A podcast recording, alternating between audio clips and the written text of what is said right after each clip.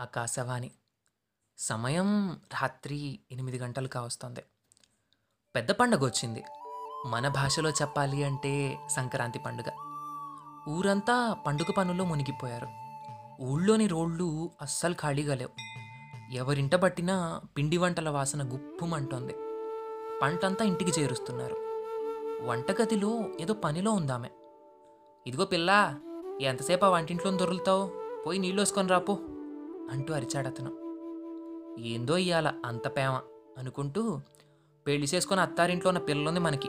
ఇంకా ఈ పిల్ల అనే పిలుపుకేం తక్కువ లేదు అంటూ మురిపెంగా విసుక్కుంది మొగుణ్ణి.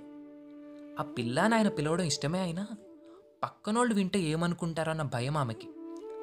నీళ్ళు పోసుకొని కాస్త ఉన్న వాటిల్లో చిరుగుళ్ళేం చీర చుట్టుకుందామె. దేవుడికి దండం పెట్టుకోవడానికి పోయింది. ఏదో కాగితంలో చుట్టి దేవుడి గుడి దగ్గర పెట్టుంది. ఏంటా అని తెరిచి చూస్తే రాణి రంగు పట్టు చీర. ఆమెకి చాలా ఇష్టం ఆ రంగంటే. ఏం పిల్ల నచ్చినాదా? అంటూ వచ్చాడాయన. అరెకరం పొలానికి ఆసామతను. వచ్చే పంటంతా ఇల్లు గడపడానికి దాచిన డబ్బంతా కూతురు పెళ్ళికి సరిపోయింది. ఇన్నేళ్ళైనా ఒక్క పట్టు చీర లేదా ఆమెకి.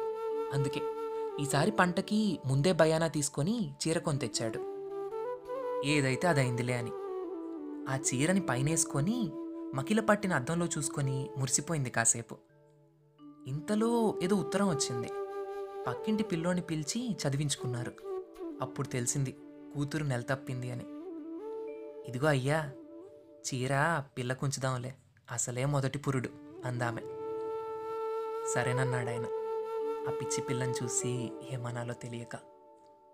నేటి మన ప్రసారం ఇంతటితో సమాప్తం.